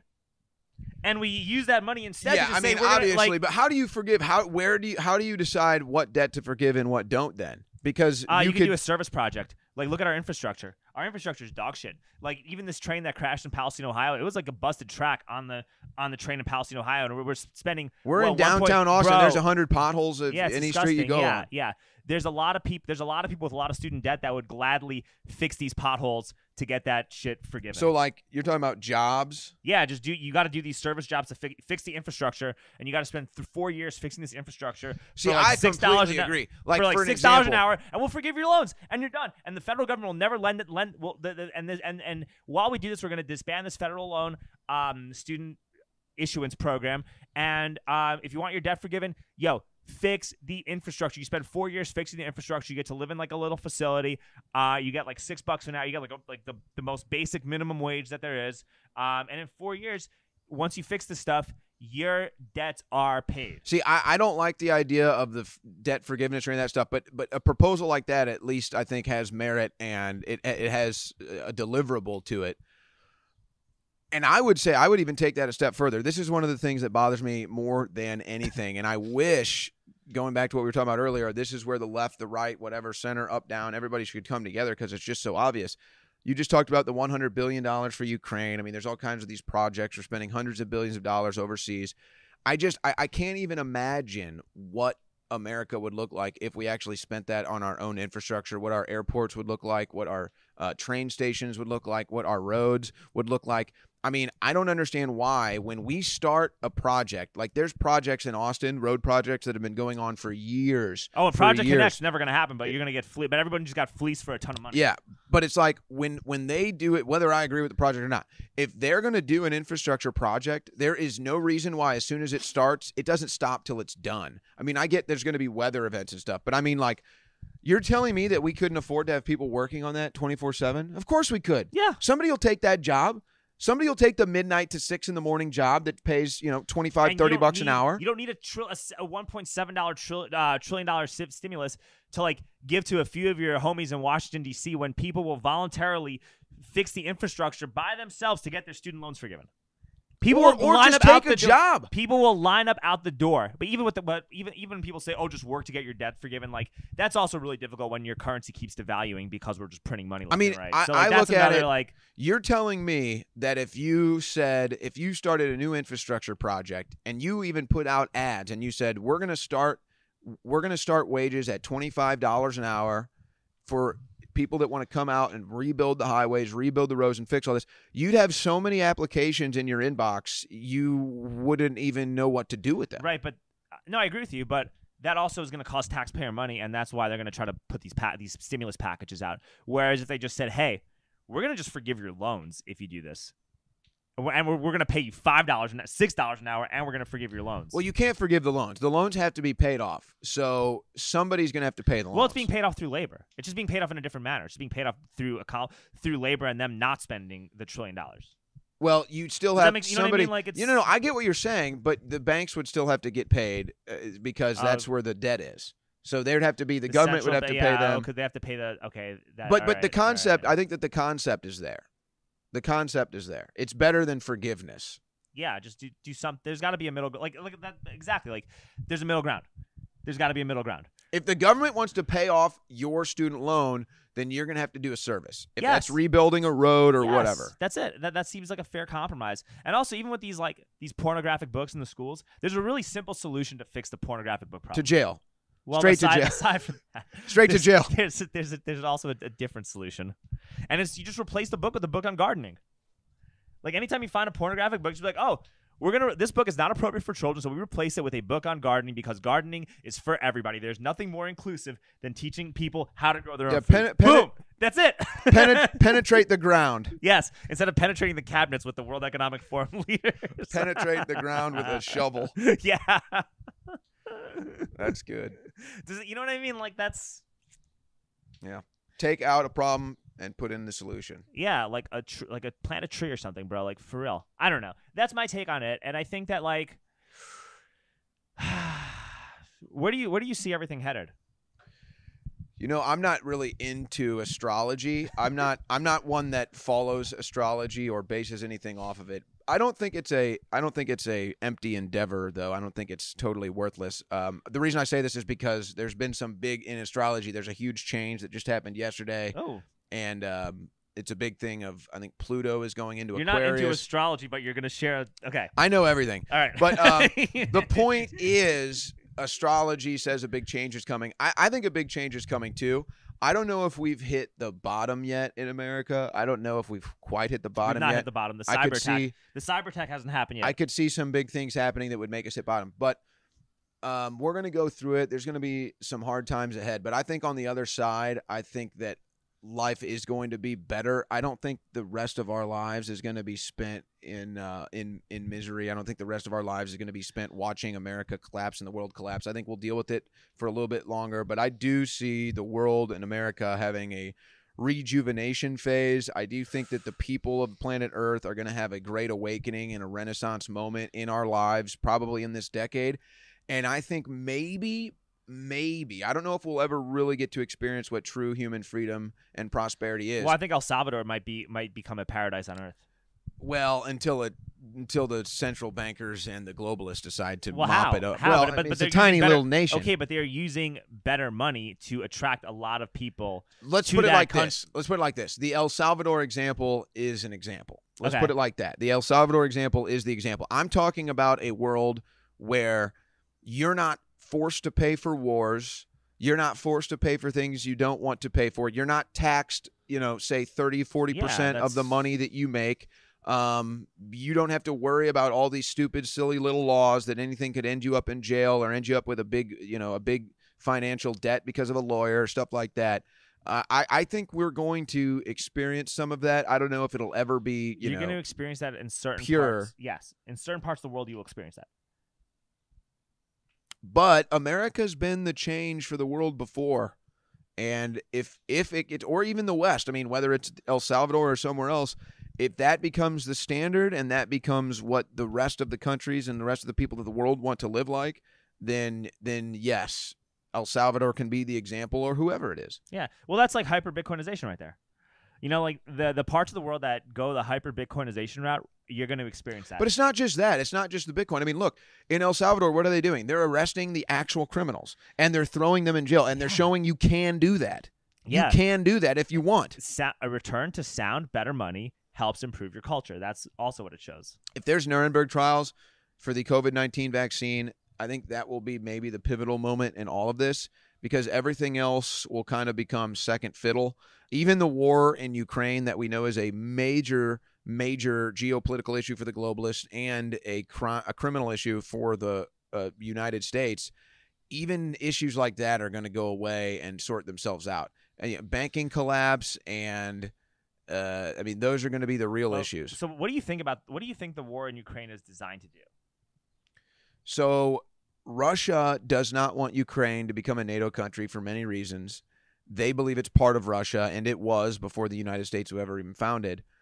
And so there's a history there. It's a long civil war. Now, the problem is that Ukraine has become a vassal state for the CIA and the West to run all types of, I mean, everything. I mean, you're talking about money laundering, weapons laundering. I mean, literally Biolabs. There's a lot trafficking. Of stuff, a lot of stuff, yeah, all, just just everything is going through there. Russia Yeah. wants it to stop, and then geopolitically too, Ukraine is a huge, huge token, a huge piece of the puzzle because you need to run oil pipelines through it.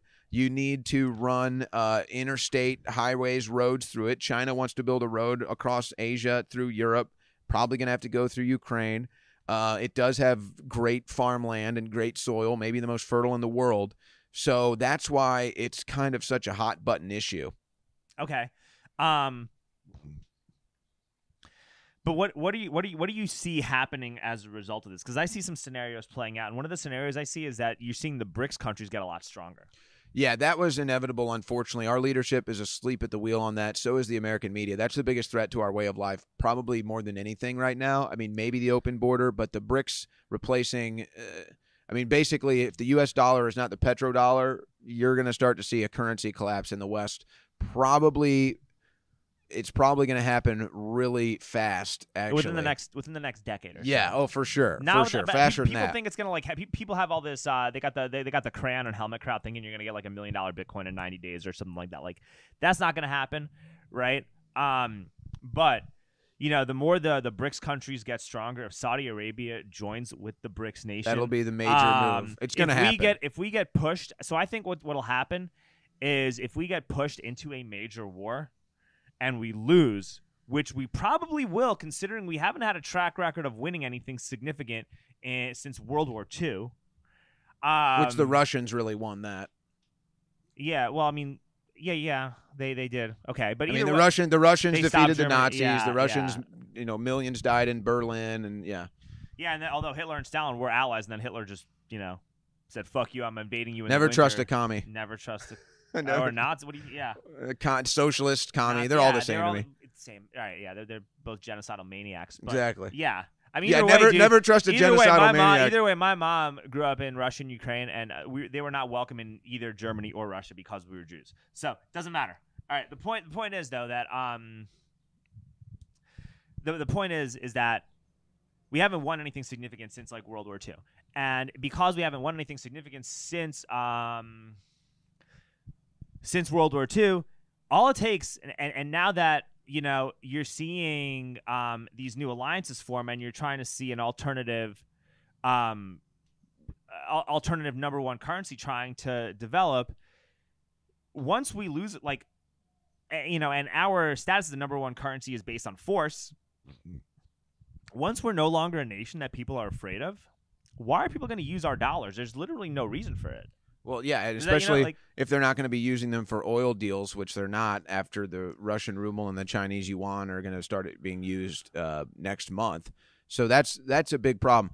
Here's what it comes down to: a war is not going to look. I don't really see a land invasion type of scenario happening in the U.S. because it's just it's not worth it to China. It's not worth it to Russia. There's just there it would just it would cost them too much and the benefits would be too little. So Yeah, what it's too. Exactly. So what it's going to look like is the real war is energy wars.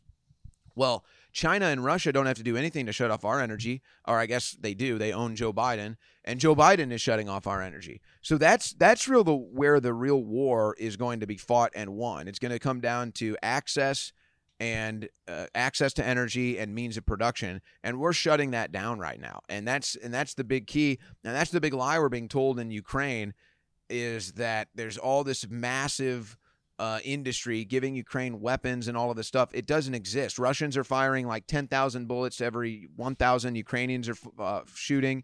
They don't have the means of production to get tanks into Ukraine, even if they do get tanks from Germany and the U.S. Russian can Russia can make tanks overnight. So dude. And we're crashing trains left and right in our own so in our own country, and you have no idea who's even operating these trains. Um, and you have like, I mean, this is really tinfoil hattish, but you have like um, Confucius institutes all over the place. Like, who knows if like a CCP agent winds up getting a job operating these trains at at these major rail companies, and they're and they're doing it on purpose. Like, there's no evidence to suggest this, but what if that becomes a possibility where you don't need to do an invasion? All you're doing is just infiltrating major infrastructure systems and destroying our infrastructure from within. So all of a sudden, now we can't eat. Now all of a sudden, we can't transport gas. Now all of a sudden, like the means uh, of which that we had a, a flourishing country are no longer in existence, and we're going to turn into a third world shithole where we are spending more time arguing with each other than trying to build up our own nation. Like we're in the the we're on the thresholds of like late stage empire collapse. So you have that, and then you also um, what if China invades Taiwan, which they will do? They will invade Taiwan, and we shouldn't go to war. There's no reason to go to war with China, right? We shouldn't do it. But if we don't go to like you know, but if we don't do anything, then all of a sudden the BRICS countries are going to say, look, we can do all this stuff throughout the globe and the U.S. can't stop us. Why are you using our currency? And then if we go in there, uh, you, you create a really unpopular scenario. And if and we don't have a very well trained military, people like our age group can't even do a pull up anymore. Like it's actually really bad the, the lack of physical fitness standards. Um, well, we've you know, got we've got on. enough Yeah. military. The problem is we're spread too thin. Was that to say, yeah. Um, and if we lose this conflict, then the world is still not going to recognize us anymore as a leader. And you know, once we're no longer recognized as a leader, they stop using our currency. Once they stop using our currency, we no longer have relevance globally in any capacity. And then China, Russia, Brazil, like like the BRICS countries start running everything. And if they're creating a digital dollar, that's that's just one step closer to creating a global CBDC, which is exactly what Klaus Schwab and the people at the World Economic Forum ultimately want. Our political leaders are making all the wrong decisions right now. It is much more in our financial and country's interest to protect China, or rather to protect Taiwan from China, than Ukraine from Russia. And instead, we've decided to make Ukraine our top priority, and that's because our leaders like Joe Biden have criminal enterprises going on in Ukraine. Taiwan, strategically for us, where we get microchips and where we can have a strong ally right there uh, next to China is much more in our interest to be protecting and working with than Ukraine. So unfortunately, our leaders made the wrong decision on that and yes, China will probably take Taiwan eventually. I mean, they don't even necessarily they might not even have to do a land invasion. They'll just declare it China again. They kind of already have in a way, take control of the means of production, and that's when uh, the US will be in trouble. No, I, I agree with you. Um, shit, I was gonna say. Oh yeah, you think Donald Trump or like the, a new Republican president can actually solve this? You know, I I think the only person that I see right now that could solve the international problems, geopolitical problems we have is Donald Trump, Hmm. and that's the number one reason why I would vote for him. I'm not a political purist. I got plenty of problems with Donald Trump politically. Uh, I'd kind of like also to see the Republican Party move on, quite frankly.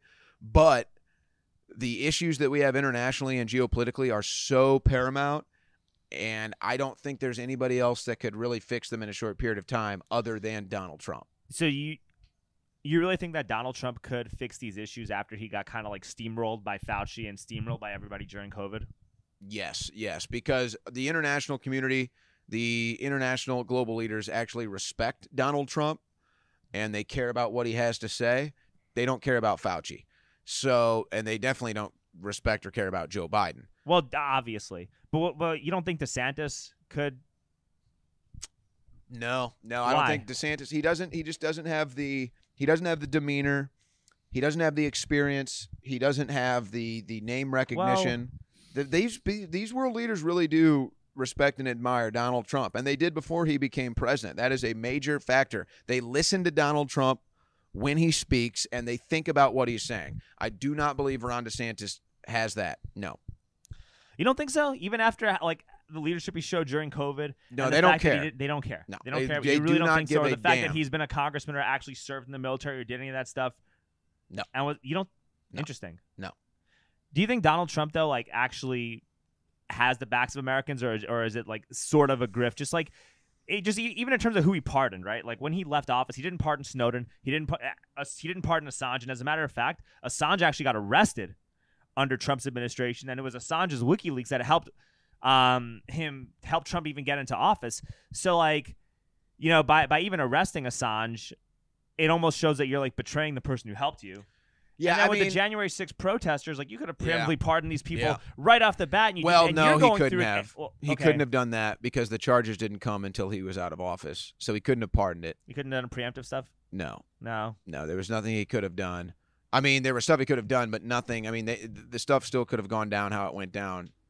Um, no, I'm not a political purist. Donald Trump has plenty of issues and baggage. You might even say a little bit of this is like an ego grift. I mean, it's not like he needs the money. He's too old, dude. I, I think that there's got to be age limits to be president, even if you like the person. There's got to be. I, He's in good health though. I don't Mm, think I don't think doesn't his matter. I don't think his age is necessarily a problem. I, there's just there's no other. I mean, I don't even mind. I'm I'm not even anti uh, isolationism. If you want to be an isolationist, we can survive on our own. We've got plenty of means of production, food, energy, everything. We'll be just fine. Um, so I mean, if you look at it from that perspective, then anybody Yeah. can come or in you and just create fine. better alliances in South America. Here's the problem, though. exploit and, and we like work together Yeah, cooperatively. yeah. Here, here, eh, which I think Trump would be the guy to bring in. Here, here's the problem though, and if I'm making excuses uh, for Trump here, he brought in really bad people around him, and it turns out is what it looks like is that Mike Pompeo is the reason why he didn't pardon Assange and why he didn't pardon Snowden, specifically Mike Pompeo. So, again, that's not to say that I mean, it's still a fair criticism of Donald Trump, but you think maybe if he gets in again and he gets better help around him, he'll make better decisions. Yeah, well, yeah. That'd be th- the hope. This time is different, bro. Trust me. That's the story. Yeah. No, I, look, I get it. I, you know, I'm, bro, this time I'm, I, maybe it's Rand Paul's time too. I mean, let's You know not forget about? Rand Paul. You know who I, I, I like is this guy Vivek Ramaswamy. I do too. Dude, I like that guy. I'm that like, I'm awesome. like, and he's and he's like he's a young guy. He says everything right, and you know, here's here's what he's here's what he's brought to the table that I've never understood why. I mean, I get it; it's a competition, it's politics, but he's bringing something to the table that's so fresh and so great to see, and that's, hey, I'm running for president, but what's more important is the values. What's more important are the topics of debate. What's more important of what are we going to get in the White House, whether it's me or not, to represent America culturally from a business perspective, all this stuff. I I'm, I wouldn't say I'm on the the the Vivek train yet, but I'm getting close. I'm getting close. Every I, kinda want, time I, I- want that guy. I like Every time guy, I hear him talk, I'm like, hmm, like I like. I still haven't. I mean, I don't That guy agree with. is no, that guy is Donald Trump, but be- he's a better version of Donald Trump. He's a young Donald Trump, and he's a Donald Trump not, who actually earned his hundreds of millions of dollars and by not himself as from nothing. egomaniacal. Yes, like Donald Trump became a multi-billionaire because he got handed like a mil- I multi-million mean, dollar loan from Donald Trump dad. is a good businessman. He's you fine. can't deny he's no, a good he's fine, businessman. right? But like Ramaswamy was like a middle class kid who got I like hundreds him. of I millions. like you know what I mean? Like that's a I guy like- like us who just got a hundred who who worked his ass off to get. No, I like yeah. I like Vivek. I I, I, I, gotta Vivek, say, dude. I, that's I, what I want. I- are you are you going? Are you? I? I think I'm on the Vivek train. Are you official? Is it- official. All right. Well, you know, one step It's closer. equity, dude. We need a person of color in the White House. Come on. It's true. play the same It's true. We gotta they're have a minority. Yeah. Yeah. No, I like I like Vivek. I think he's a great candidate. I good. I'm glad we're on the same boat, um, boat because I was I'm listening to this guy and I'm just like, yeah, DeSantis is cool. Maybe he, he should just stay being governor of Florida. And Trump, you know, he's too old. And to be honest, um, I, I think that like when you're president, there should be or when you're um in government, you have to be between.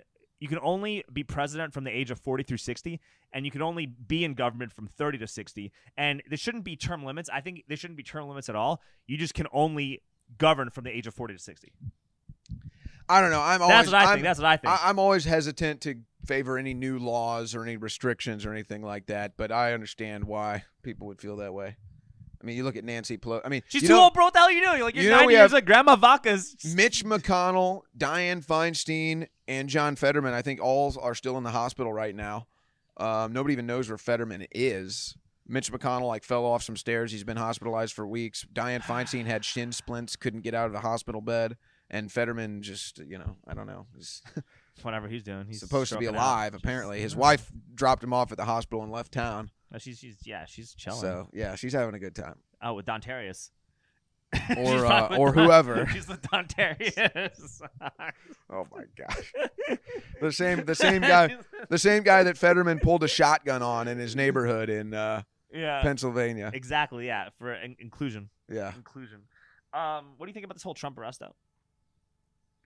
Well, it's not going to happen. Not over the Stormy Daniels stuff. That's a good thing. They'll probably continue to tease it, which will just help him It's politically. a, it's a ratings. Yeah. I don't know. I mean, it's kind of like the situation in Ukraine. Like, clearly, the West has now shown Russia that they're not going to back down. Sending the depleted uranium munitions into Ukraine was a message to Russia that they're they're going to keep fighting this war.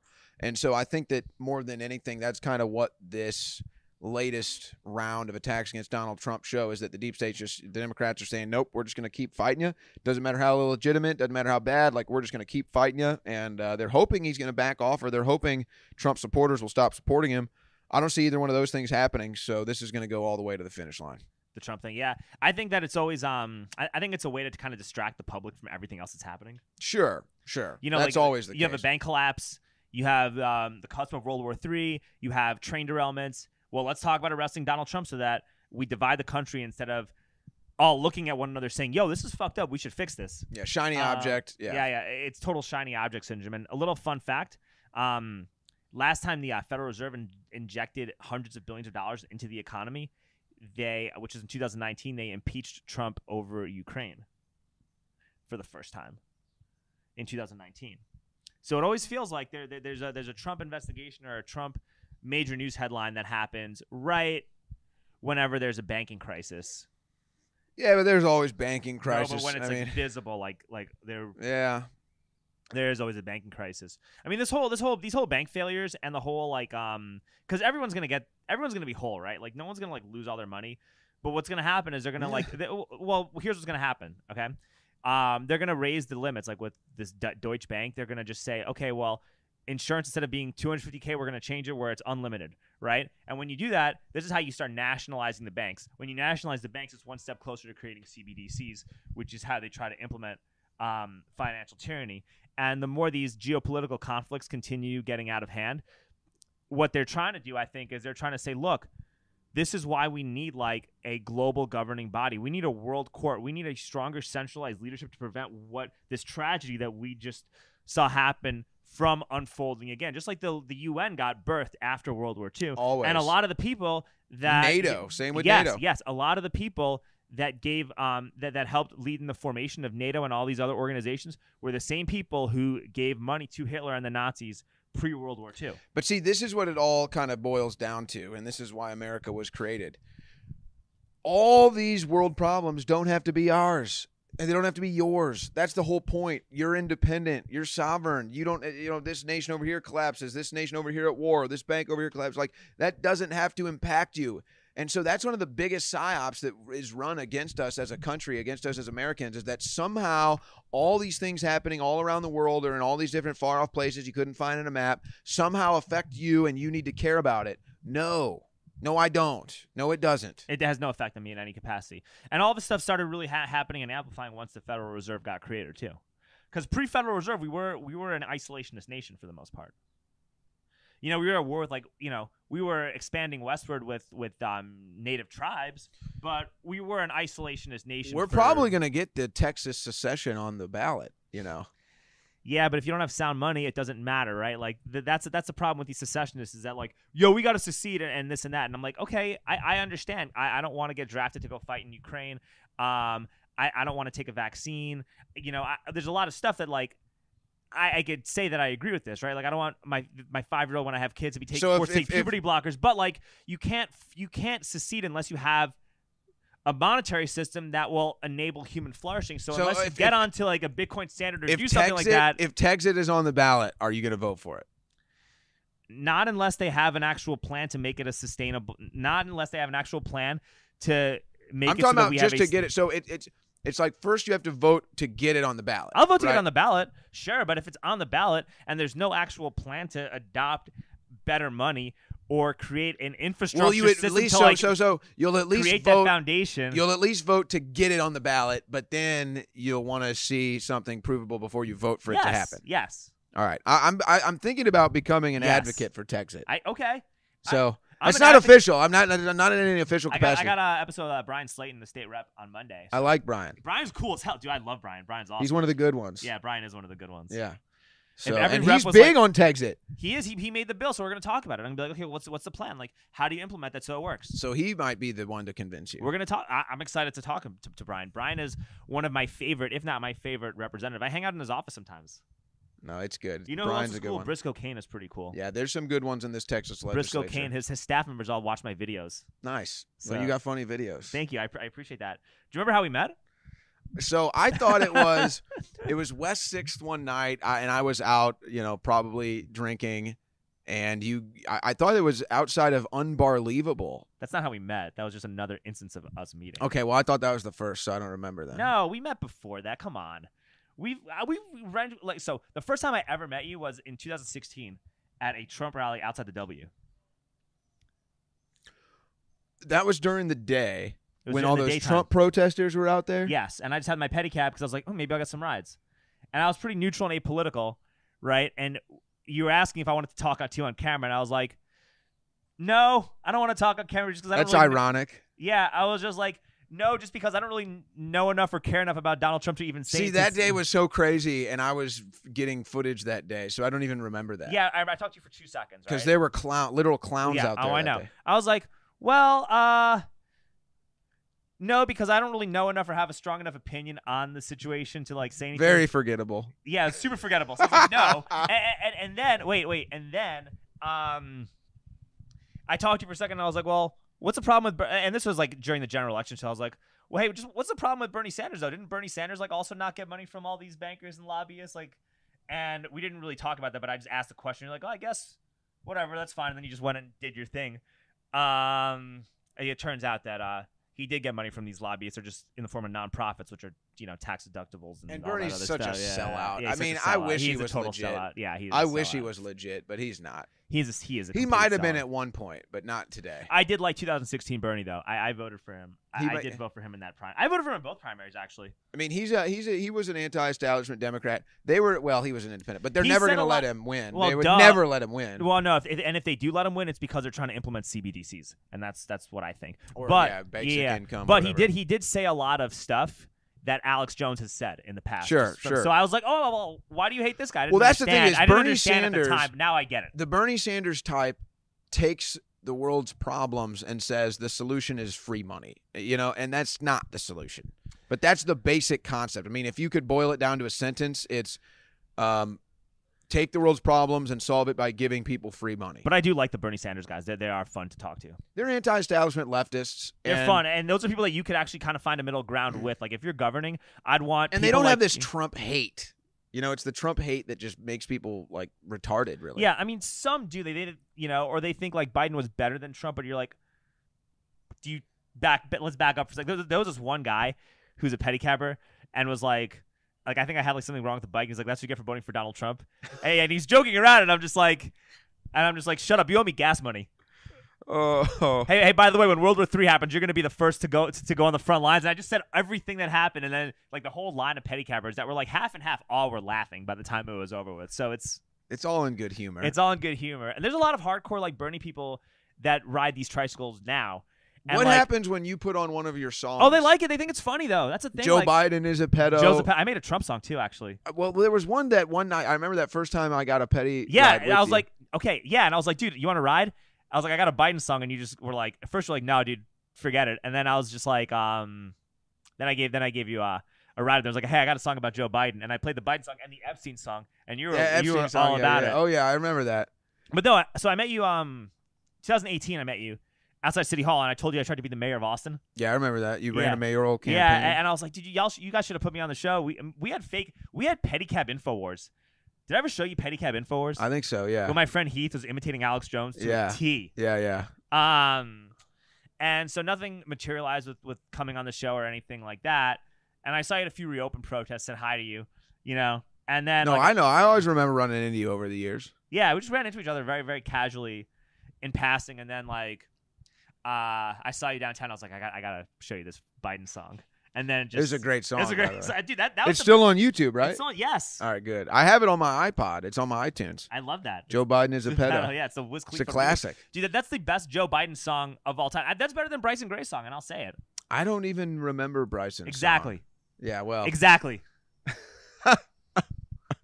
exactly. There was another one. taken. now they're writing songs, and you know what you need to do is these other guys are doing is take the compilation. There was a new one yesterday. Joe Biden sniffing a baby. I don't know if you saw it yesterday. Brand new, Oh. brand new, fresh Oh, baby boy. sniff from Joe Biden. So put that in the archives. He needs that adrenochrome. He needs that good adrenochrome. You take take your song and then make the music video just the compilation of Joe Biden sniffing kids, grabbing kids, groping women, squeezing their breasts, squeezing their ass, sniffing their necks, grabbing their hair, and just put that all in a compilation with your song behind it, bro.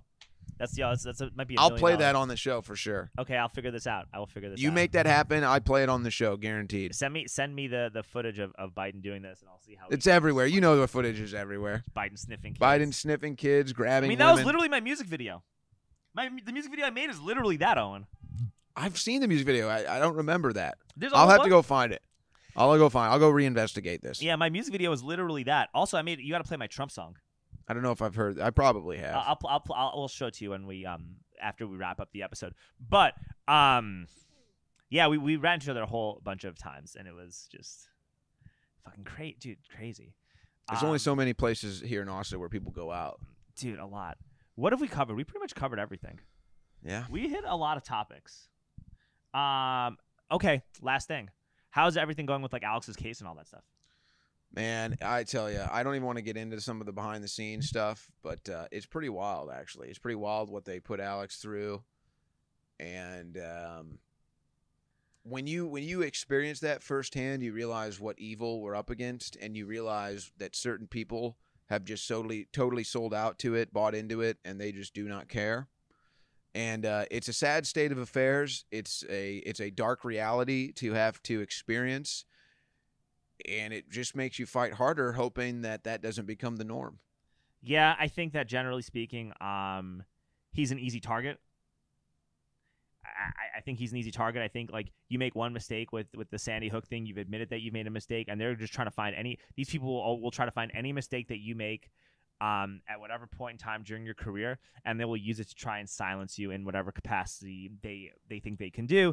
Um, which is another reason why you have to mock these people relentlessly because th- th- this stuff only works if people comply and take them seriously. And the more you mock these entities, the less likely they are to be taken seriously on a big scale, right? Like so, like yeah, too many people fell for the the the psyop during this virus, right? but not enough did to, create this new world order that they wanted. Yeah. And you know what? Less people are falling for the Ukraine psyop. Yep. Less people are following are, are falling for the banking psyop. Less people are falling for each each successive psyop, and the less people that fall for these psyops, the less likely you are able to you're going to be able to create this this new world order that you want. And yeah, they're going to try to ratchet it up. There's going to be more delusionment. They're, they're going to try to like make these geopolitical conflicts as bad as possible. But all you got to do is stay ahead of the, one step ahead of the game, understand what the playbook is, and everything is laid out in documents. You read the you can read all these Rockefeller lockstep documents. They're all there. You can watch the World Economic Forum press conferences. They have to show this to you legally. They openly say this stuff. So all you have to do is just be one step ahead of of everything, and you have to, you know, because you can't logically reason with tyrants. You can't vote your way out of tyranny because tyrants are not going to make the voting fair but you can mock them into oblivion where you don't comply wh- where people just refuse to comply with the tyranny. And if, if you don't comply the tyranny never gets manifested or or enforced. So that that's what i think. And i think that when you understand that your attitude has got to be instead of saying hey i'm making stuff to get famous i'm making stuff for likes i'm making stuff you know because i want to have a career it's like no dude you're making stuff to like legitimately make the world a better place and if not change the world, stop a horrifying change from happening. And, and your goal is to just continue putting out content, making stuff, and doing the best you can to reach, even if it's just one person, to wake somebody up so that that's one less person complying with the bullshit.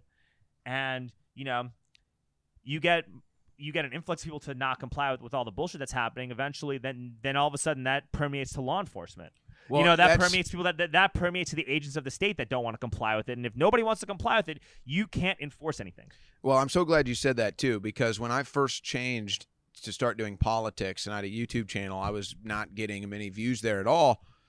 And I remember I, there were some naysayers like, "What you're wasting your time. You need to focus on this. You know, there's a career opportunity here. Blah blah blah." And I had, the, and I I committed to that mindset at that time, and I said, if I reach one person, then it's worth it. If I just reach one person, I don't know what kind of impact that could have in the future, but I, if I reach one person, then everything I would be doing is worth it. And I've been blessed enough to be reaching far more than one person now. But that's just where it starts. But, you know, getting back to the humiliation factor, I think that this first go around, I mean, I even look at myself, you know, in the defiance to the mask mandates and everything else, um, I was mostly, I would say, a jerk, I guess I would say. Like somebody tells me to wear a mask and all this stuff, I'd be I'd be mean to them. yeah Like I'd be mean to them, and I'd, I'd maybe at first try to be nice and say, "Hey, look, you know, there's no law, or it doesn't help anything, or maybe fake the asthma deal, whatever it is." so i had a spider-man mask that i just i just put on like cost i put on But like so gorilla that's what I'm saying yeah. is like I I was really like I was obstinate and I was standoffish and mean to these people. And I think that if it, if it came down again to that point, I think that I would kind of switch my approach and just go into straight humor. Yeah. Like just oh oh you're gonna tell me to wear a mask and I'm gonna make you look like a jackass. Oh oh I need, I'm gonna put on 30 masks and I'm Yes. gonna sit right here and I'm gonna put every Yeah, single one of these medical Yes, masks yes. on. Is this okay? And then I'm gonna sneeze and they're all gonna come off. Oh uh, and I'm gonna fumble around on the ground. Oh for my sneeze mask. I mean that that's kind of I think if we had to go through it again, the thing that I would do differently is maybe take that approach of less standoffish jerk, leave me alone to make a mockery ju- of it yeah, just, make dive in. Yeah, just, dive in, yeah, culture yeah, jam. Exactly. Yes. So I mean, I you saw the mask I wore when I was giving rides, the Captain America mask, Yeah, and then and it um, just it was like a reverse. yeah, yeah. yeah. the mouth the mouth was open. yeah, like I'm wearing a mask. Let's go. This is It's for your just crazy. grandmother, dude. People put underwear over their head. I mean, I saw all kinds yeah, of crazy costume stuff. super. And, and, like whenever I went into the grocery store, I'm like, all right, hey man, there might be some old person. Like I don't want to get like it's whatever. I'm only gonna be there for two seconds. I'm putting the Spider-Man mask on. I'm just wearing like or gorilla costumes or Ninja Turtle masks. Like I was just. I was just doing that and just can't- because like honestly, the more people that just wear do stuff like that, the more silly it looks, and they'll just get rid of it because like, dude, Yeah, they don't want a bunch of people walking around in superhero masks. Just It's hard to believe that we actually went through that, but we did. That was a real thing, man. They made us wear a freaking mask. God, Crazy. They made us do all that. Well, yeah, you know, forget about the, the pollution of the environment. Forget about these people Yeah. collapsing your currency. Forget about the fact that your social security won't exist. Just shut up and put your mask on, Man, I wish I was in the mask industry. You know, dude. For real, right? would have been making some dough. You'd be making bank. I'm being Dude, retired. you guys had your own masks. we did have. You had masks. Infowars, We did man. you Infowars had masks. your own mask. I don't remember how many of those we we. I hope it was zero. I hope I hope you sold zero because No, if, if anybody listened to your show, they, that should be the last thing that any of them actually bought. we actually did not buy that many, um, but they did eventually all sell out.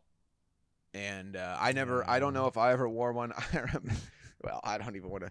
It was just you. Literally, there were times where we had standoffs at the at the front of restaurants. I'm not even kidding, and I think this is what led to it. Actually, is Alex, myself, and some of the other Infowars crew had a standoff at a at a restaurant. Like we had a we had a a table reserved and none of us wearing masks and they wouldn't let us in and we basically had this gigantic standoff for like 10 minutes over this mask thing and i don't even remember the solution but alex's response was if they're to make us wear a mask i'm to sell a mask that says infowars on it and at least we can do some marketing when we're out like this um, but we didn't buy we didn't th- that He was a really Godzilla mask. You should just give given all y'all costumes. Yeah, the reptile mask. Yeah, just wear that and like just walk around and just wear the reptile mask. Sit at your table and take your and they, you already make the point anyway. yeah it's such a joke hopefully was- never again No, there will always be something again. But honestly, these masks were also done because um, I, I think it's all ties into, and we we got to wrap up soon. But like, it also ties into the whole the defund the. What do you think the defund the police stuff happened? what do you mean Like, why do you think why do you think they were going so big on defunding the police? Well, it's a it's an easy it's an easy bait for for liberals. I can tell you Uh, why. it- But you know, I mean, Austin's been hit maybe the worst with it. Really, I can tell you exactly why it's happening. Um, it's because they want to replace the police with something else to create more of a police state. well, sure. I mean, ultimately, it's a bait and switch. Yeah. Al- Almost Like, in- everything in, is. San Francisco. You got to show your face now. You got to do Face ID and like and like uh, at like the Walgreens or at the supermarket to even buy your food. We'll have ways Because- around that. But that but that's what they're doing. And like San Francisco is like a crime infested shithole with this Soros DA. It's horrible. Who would want to live there? Yeah, nobody, right? But the point is, now that's now that's their solution is you got to have a face ID. You got to show your face ID and and Dude, do all I, this like CCP like man, like New World Order stuff now to go buy your basic groceries. yep, Um, and they have all these robot police dogs that they're coming out with. Like you have security, like it's gonna places fail. like New York City got computer um security cameras everywhere. Like, it's gonna fail. They're not gonna win. well, they won't. Nobody wants to live you- in that tyranny. Nobody wants to, but people also need to understand what these progressive measures are going to lead to and if you like slow walk why this is happening like hey bro these people that um, gentrified you out of your house in east austin they don't care about actually um, promoting racial equity and making law enforcement less tyrannical. You Yeah, know like you even this have that, idea- like yeah. like even this idea of gentrification is ridiculous because we're in an area here of Austin on the east side that has been downtrodden for a while and there's been some some problems here for a while and now I'm driving through and they're actually like rebuilding it and putting up nice apartments and I'm like oh this could be looking cool like maybe Yeah, next to a homeless camp, and everyone that you're gonna come is gonna have. well pronouns and you- eventually they want to move them gonna- out Everyone there is gonna, yeah. By the time the the by the time They've gotta move like them a out. 15 minute city, or by the time you know they have all these multi million dollar condos and you can't afford to live here anymore, then they'll move them out.